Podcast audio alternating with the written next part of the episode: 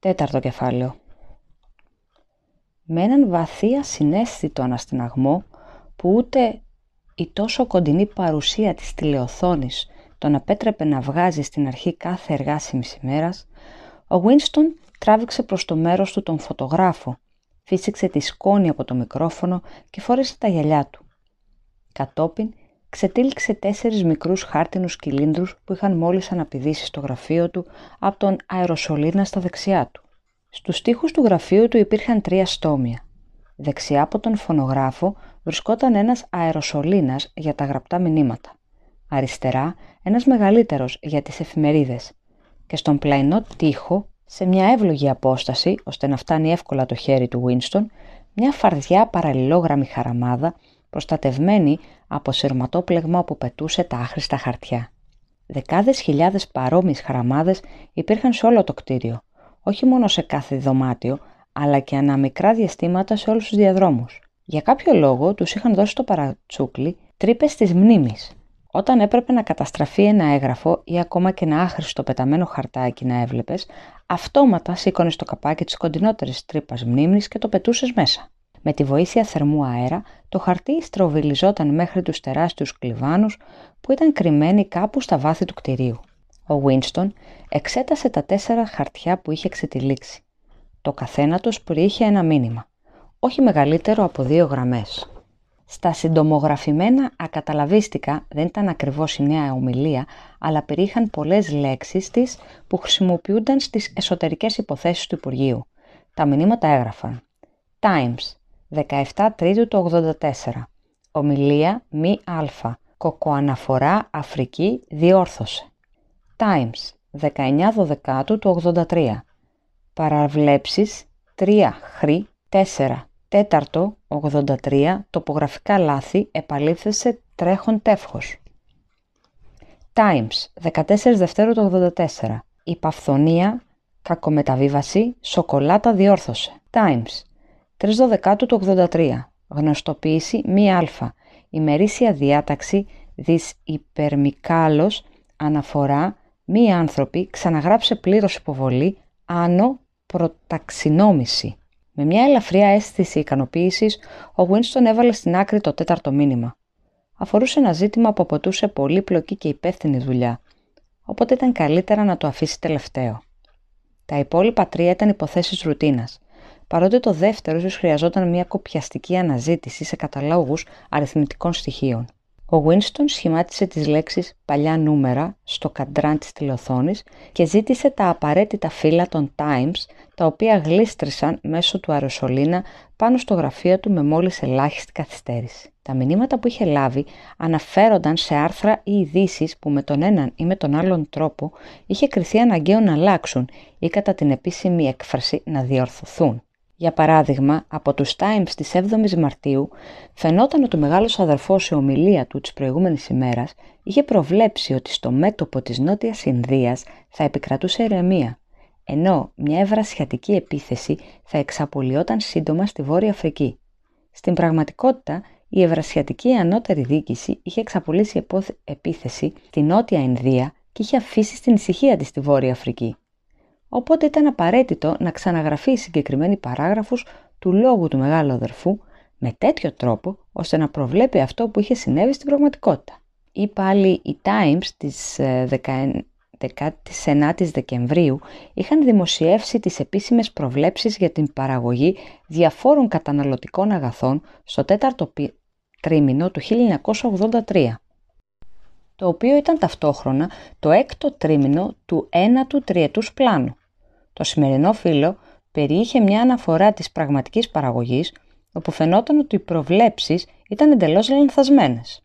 Η δουλειά του Winston ήταν να διορθώσει τα αρχικά στοιχεία, ώστε να βρίσκονται σε συμφωνία με τα τελευταία δεδομένα. Όσο για το τρίτο μήνυμα, αυτό αναφερόταν σε ένα πολύ απλό λάθος που δεν χρειαζόταν πάνω από δύο λεπτά για να διορθωθεί.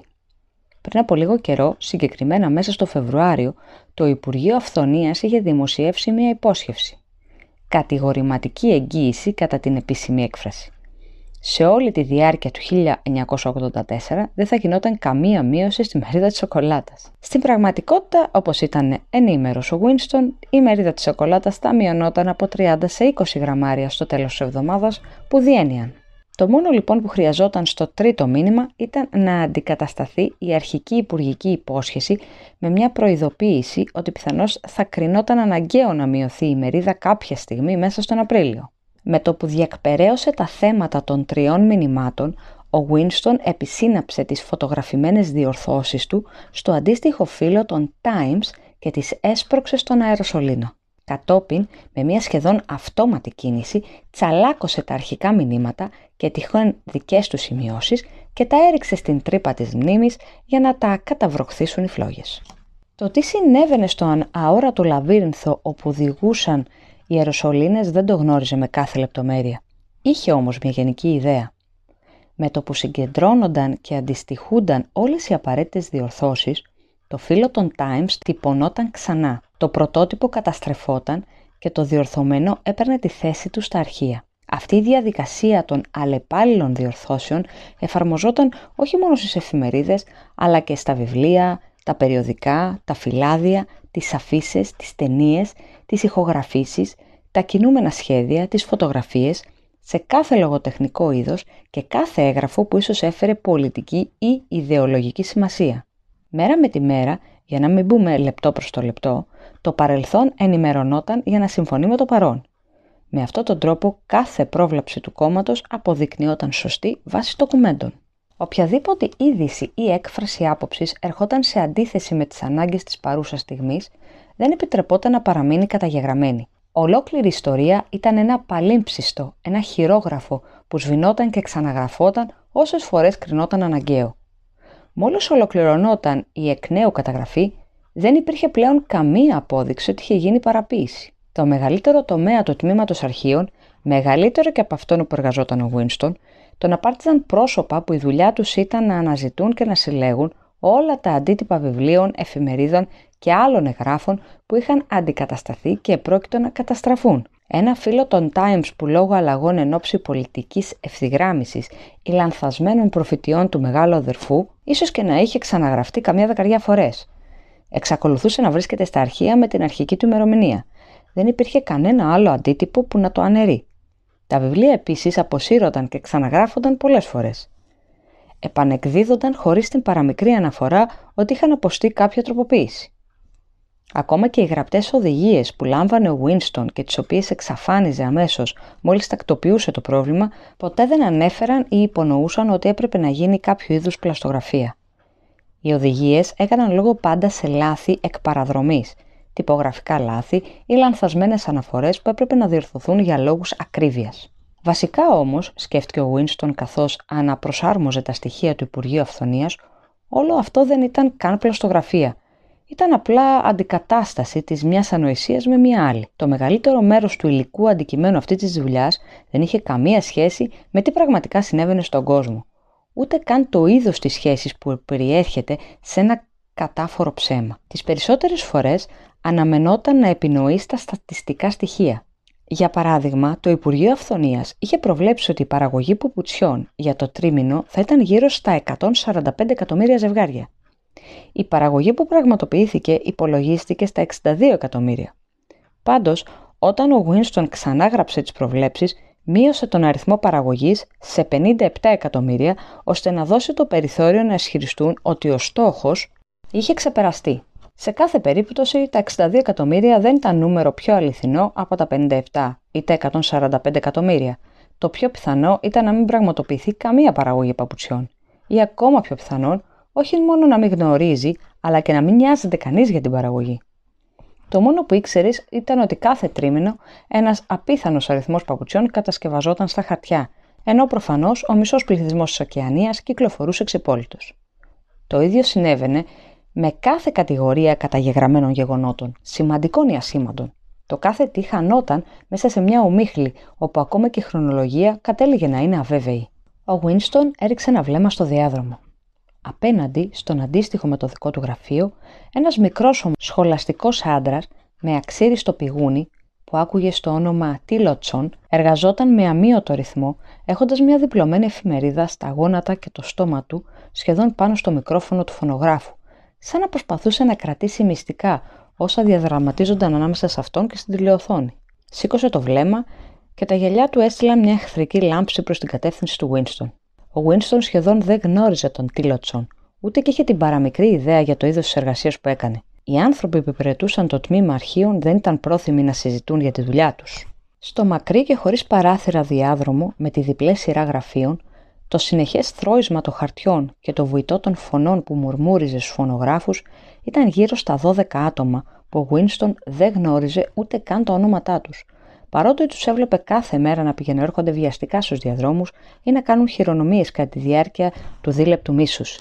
Ήξερε ότι στο διπλανό γραφείο η μικρόσωμη κοκκινομάλα κόπιαζε καθημερινά αναζητώντας και διαγράφοντας από τον τύπο τα ονόματα όσων είχαν εξαερωθεί, οπότε ήταν σαν να μην είχαν υπάρξει ποτέ.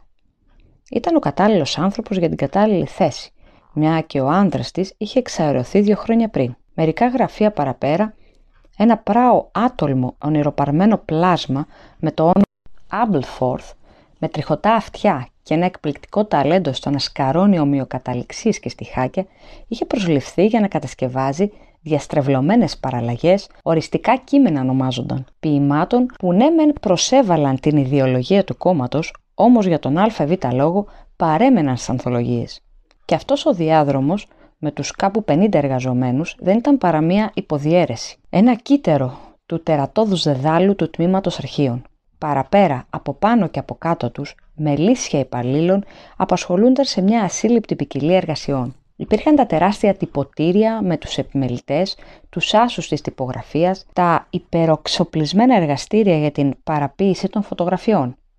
Υπήρχε ο τομέας των τηλεπρογραμμάτων με τους τεχνικούς, τους παραγωγούς και τις ομάδες ηθοποιών που είχαν επιλεχθεί ειδικά για την ικανότητά τους να μιμούνται φωνές. Υπήρχαν στρατιές υπαλλήλων που τους είχε ανατεθεί να συντάσσουν καταλόγους βιβλίων και περιοδικών τα οποία έπρεπε να αποσυρθούν. Υπήρχαν οι αχανές αποθήκες όπου φυλάσσονταν τα διορθωμένα έγγραφα και όπου τα πρωτότυπά τους καταστρέφονταν σε απόκρυφα καμίνια. Και κάπου, εντελώς ανώνυμα, υπήρχαν τα μυαλά που κατεύθυναν και συντόνιζαν όλη αυτή την προσπάθεια και καθόριζαν το πλαίσιο της τακτικής που κρινόταν απαραίτητο ώστε να διατηρηθεί το τάδε τμήμα του παρελθόντος, να παραποιηθεί κάποιο άλλο και ένα άλλο να πάψει να υπάρχει. Εξάλλου και το τμήμα αρχείων δεν ήταν παρά ένα παρακλάδι του Υπουργείου Αλήθειας, του οποίου το πρωταρχικό μέλημα δεν ήταν να ανακατασκευάζει το παρελθόν, αλλά να προμηθεύει τους πολίτες της Οκεανίας με εφημερίδες, ταινίες, εγχειρίδια, προγράμματα τηλεόρασης, θεατρικά έργα, μυθιστορήματα σε γενικές γραμμές, κάθε είδους πληροφορία,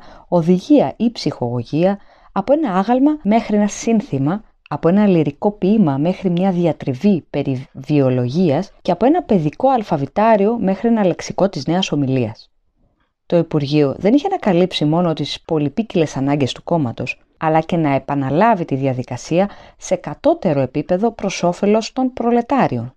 Υπήρχε μια ολόκληρη αλυσίδα ξεχωριστών τμήματων που είχαν να κάνουν με την προλεταριακή λογοτεχνία, τη μουσική, το θέατρο, την ψυχολογία γενικότερα. Εδώ έβγαιναν εφημερίδες γεμάτες σκουπιδοειδήσεις με περιεχόμενο αποκλειστικά σχετικό με αθλήματα, εγκλήματα, άθλια ρομάτζα ταινίες σεξ και αισθηματικά τραγουδάκια που τα συνέθεταν μηχανικά μέσω ενός ειδικού καλλιδοσκόπιου που ονομαζόταν στιχοπλάστης. Υπήρχε ακόμα ολόκληρος υποτομέας, πόρντομ στη νέα ομιλία, με αρμοδιότητα να παράγει κατώτατου επίπεδου πορνογραφία που κυκλοφορούσε σε σφραγισμένα πακέτα και την οποία κανένα άλλο μέλος του κόμματος πέρα από όσους δούλευαν στο τμήμα δεν επιτρεπόταν να δει. Τρία μηνύματα είχαν ξεγλιστρήσει από τον αεροσαλίνα όσο ο Winston δούλευε. Αφορούσαν όμως εύκολα να διευθετηθούν θέματα. Οπότε ξεμπέρδεψε με αυτά προτού τον διακόψει το δίλεπτο μίσος. Όταν το μίσος τελείωσε, ο Winston επέστρεψε στο γραφείο του, κατέβασε το λεξικό της νέας ομιλίας από το ράφι, παραμέρισε τον φωνογράφο, καθάρισε τα γυαλιά του και καταπιάστηκε με την κύρια δουλειά της ημέρας. Η μεγαλύτερη ευχαρίστηση της ζωής του ήταν η δουλειά του. Βέβαια, ένα μεγάλο μέρος της δεν ήταν παρά μια βαρετή ρουτίνα, Υπήρχαν όμως στιγμές που εμφανίζονταν τόσο δύσκολα και πολύπλοκα ζητήματα, ώστε μπορούσες να χαθείς μέσα τους σαν να έχεις να αντιμετωπίσεις ένα δυσεπίλητο μαθηματικό πρόβλημα. λεπτεπίλεπτα θέματα πλαστογραφίας, όπου το μόνο που διέθετες για να σε καθοδηγήσει ήταν η γνώση σου πάνω στις αρχές του άξος και μια σωστή εκτίμηση σχετικά με το τι επιθυμούσε το κόμμα να πεις. Ο Κουίνστον διέπρεπε πάνω σε αυτό. Μάλωστε κάποτε του είχαν εμπιστευτεί τη διόρθωση των κύριων άρθρων των Times, τα οποία ήταν γραμμένα αποκλειστικά στη νέα ομιλία. Επιτέλους, ξετύλιξε το μήνυμα που νωρίτερα είχε βάλει στην άκρη. Έλεγε τα εξής. Times, 3 83, γνωστοποίηση μη αλφα. Ημερήσια διάταξη, δις υπερμακάλος, αναφορά μη άνθρωποι. Ξαναγράψε πλήρως υποβολή άνω προταξινόμηση. Παλαιά ομιλία, η κοινή γλώσσα, μεταφροντιζόταν πάνω κάτω ως εξής. Η γνωστοποίηση της ημερήσιας διάταξης του μεγάλου αδερφού στους Times της 3ης Δεκεμβρίου του 1983 ήταν άκρος ανεπαρκής και αναφέρεται σε ανύπαρκτα πρόσωπα. Να ξαναγραφεί εξ αρχής και να υποβληθεί στους ανωτέρους σας προτού αρχιοθετηθεί. Ο Winston διέτραξε όλο το απίμαχο άρθρο. Προφανώς η ημερήσια διαταγή του μεγάλου αδερφού ήταν κατά κύριο λόγο αφιερωμένη στα εγκόμια προς έναν οργανισμό γνωστό και ως όπο. Από τα αρχικά των λέξεων οργανισμός προμήθειας πλωτών οχυρών, ο οποίος προμήθευε τσιγάρα και άλλα αγαθά στους ναύτες των πλωτών οχυρών. Κάποιος σύντροφος Withers, εξέχον μέλος του εσωτερικού κόμματος, είχε διακριθεί με ιδιαίτερα μνήα και του είχε απονεμηθεί το παράσημο εξαίρετης αξίας Δευτέρας τάξεως, τρεις μήνες αργότερα, όπου ξαφνικά και ανεξήγητα διαλύθηκε. Οπότε, όπως θα μπορούσε κάποιος να συμπεράνει, ο Withers και οι συνεργάτες του έπεσαν πλέον σε δυσμενία. Παρ' όλα αυτά, δεν αναφέρθηκε κάτι ούτε στον τύπο, ούτε στις τηλεοθόνες. Αυτό βέβαια ήταν αναμενόμενο, καθώς δεν συνηθιζόταν να δικάζονται οι πολιτικοί εγκληματίες ή να κατηγορούνται δημόσια. Οι μεγάλες εκαθαρίσεις χιλιάδων ανθρώπων με δημόσιες δίκες προδοτών και εγκληματιών της σκέψης, οι οποίοι ομολογούσαν με εδώ τα εγκλήματά τους και εκτελούνταν αμέσως, ήταν φαντασμαγορικά θεάματα που συνέβαιναν μια φορά στα δύο χρόνια. Συνήθως οι άνθρωποι που είχαν πέσει σε δυσμενία του κόμματος απλά εξαφανίζονταν και δεν ξαναγινόταν λόγος για αυτούς. Κανείς δεν είχε την παραμικρή ιδέα για την τύχη τους.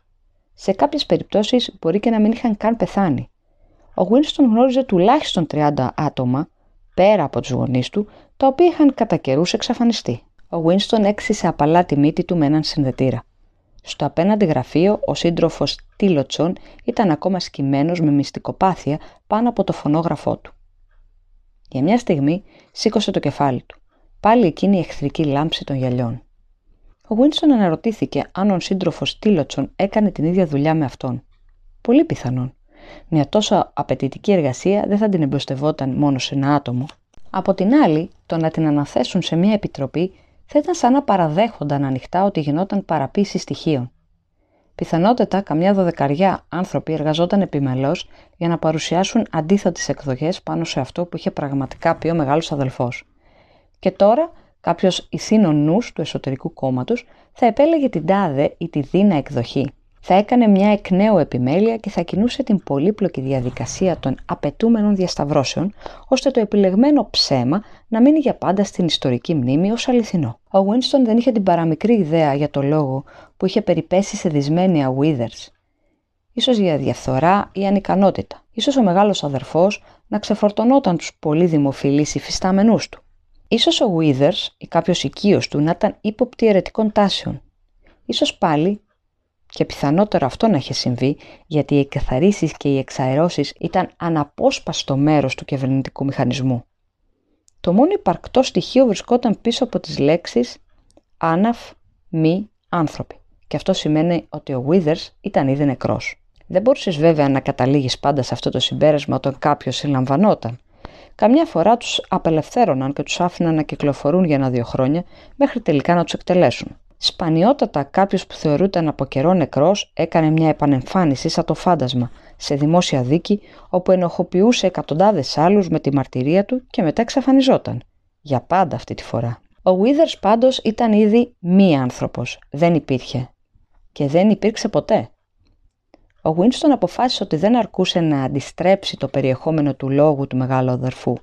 Θα ήταν καλύτερα να γράψει κάτι εντελώς άσχετο ως προς το αρχικό θέμα. Ίσως μετέτρεπε τον λόγο στη συνηθισμένη καταγγελία των προδοτών και εγκληματιών της σκέψης. Κάτι τέτοιο όμως θα παρά ήταν προφανές. Από την άλλη, αν μηχανιβόταν μια νίκη στο μέτωπο ή μια θρεμβευτική υπερπαραγωγή στα πλαίσια του ένα του τριετός πλάνου, μπορεί και να μπέρδευε τα αρχεία. Αυτό που χρειαζόταν στην ουσία ήταν κάτι ολότελα φανταστικό. Ξαφνικά, άστραψε σαν να στραπεί στο μυαλό του η έτοιμη εικόνα κάποιου συντρόφου Όγκυλβι που πρόσφατα είχε πέσει ηρωικά στο πεδίο της μάχης. Κατά περίπτωση, ο μεγάλος αδελφός αφιέρωνε την ημερήσια διαταγή τη μνημόνευση κάποιου ταπεινού σε βαθμό και σειρά μέλος του κόμματος, του οποίου η ζωή και ο θάνατος παρουσιαζόταν σαν φωτεινά παραδείγματα μίμησης. Σήμερα θα εγκομίαζε τον σύντροφο Όγκυλβι. Η αλήθεια ήταν πως δεν υπήρχε κανένας σύντροφος Όγκυλβι, Όμως, μια τυπωμένη παράγραφος και μία-δύο ψεύτικες φωτογραφίες θα ήταν αρκετές ώστε να γίνει υπαρκτό πρόσωπο. Ο Winston έμεινε σκεφτικός για λίγο και μετά τράβηξε προς το μέρος του τον φωνογράφο και άρχισε να υπαγορεύει στο συνηθισμένο ύφος του μεγάλου αδελφού.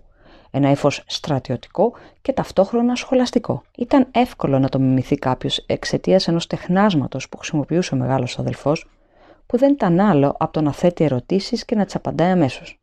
Για παράδειγμα, τι διδασκόμαστε από αυτό το περιστατικό σύντροφοι; Διδασκόμαστε κάτι που είναι επίσης μία από τις βασικές αρχές του άξος. Ότι δηλαδή κλπ. κλπ. Όταν ήταν τριών χρονών, ο σύντροφος Όγκυλβι, τα μόνα παιχνίδια που έπαιζε ήταν ένα τύμπανο, ένα ποδικό πολυβόλο και μια μινιατούρα ελικόπτερου. Στα έξι του, ένα χρόνο νωρίτερα από το κανονικό, χάρη σε μια ιδιαίτερη ελαστικότητα του κανονισμού, μπήκε στους κατασκόπους. Στα εννιά του είχε γίνει ομαδάρχης. Ήταν 11 χρονών όταν κατέδωσε τη θεία του στην αστυνομία της σκέψης αφού είχε κρυφακούσει μια συζήτηση που του φάνηκε ότι είχε εγκληματικές τάσεις. Στα 17 του ορίστηκε περιφαριακός οργανωτής του αντισεξουαλικού συνδέσμου νέων. Στα 19 του σχεδίασε μια χειροβομβίδα που υιοθετήθηκε από το Υπουργείο Ειρήνης και που στην πρώτη δοκιμή της σκόρπισε με μία και μοναδική έκρηξη το θάνατο σε 31 ευρεασάτες εχμαλώτους. Στα 23 του χρόνια έπεσε μαχόμενος, κυνηγημένος από εχθρικά αεροπλάνα ενώ πετούσε πάνω από τον Ινδικό ωκεανό σε σημαντική αποστολή, αρπάζοντας μόνο το οπλοπολιβόλο του, πήδηξε στα βαθιά νερά. Ένα αξιοζήλευτο τέλος, είπε ο μεγάλος αδελφός. Και επίσης πρόσθεσε κάποια λόγια και την ακαιρεότητα και την προσήλωση που επέδειξε στη ζωή του ο σύντροφος Όγκυλβι. Ήταν απολύτως εγκρατής και αντικαπνιστής. Δεν ξόδευε το χρόνο του στην ψυχαγωγία εκτός από μία ώρα καθημερινά στο γυμναστήριο. Ορκισμένος εργένης, καθώς πίστευε ότι ο γάμος και η φροντίδα της οικογένειας ήταν έννοιες ασυμβίβαστες προς την 24ωρη αφοσίωση του καθήκον. Δεν είχε θέματα συζήτησης πέρα από τις αρχές του άξος και άλλος σκοπός στη ζωή του πέρα από την κατατρόπωση του ευρασιατικού εχθρού και την καταδίωξη κατασκόπων, δολοφθορέων, εγκλημάτων της σκέψης και προδοτών γενικότερα. Ο Winston αμφινταλαντεύτηκε προς το αν θα επέμενε στο παράσιμο εξαίρετης αξίας και στο σύντροφο Ogilvy. Στο τέλος αποφάσισε να μην το παρακάνει για να αποφύγει τις περιττές διασταυρώσεις στοιχείων. Κοίταξε ξανά τον αντίπαλό του στο απέναντι γραφείο. Κάτι του έλεγε ότι ο Τίλοτσον έκανε σίγουρα την ίδια δουλειά με αυτόν. Δεν υπήρχε τρόπος να γνωρίζει τι η δουλειά θα προκρινόταν ήταν όμως σχεδόν βέβαιος ότι αυτή θα ήταν η δική του. Ο σύντροφος Όγκελβι, ανύπαρκτος μέχρι μια ώρα πριν, ήταν πλέον γεγονός. Ο σύντροφος Όγκελβι, που δεν υπήρξε ποτέ στο παρόν, τώρα υπήρχε στο παρελθόν. Και όταν κάποια στιγμή η πλαστογραφία λησμονιόταν, η ύπαρξή του θα ήταν τόσο αυθεντική και στοιχειοθετημένη όσο του Καρλομάγνου ή του Ιούλιου Κέσσαρα.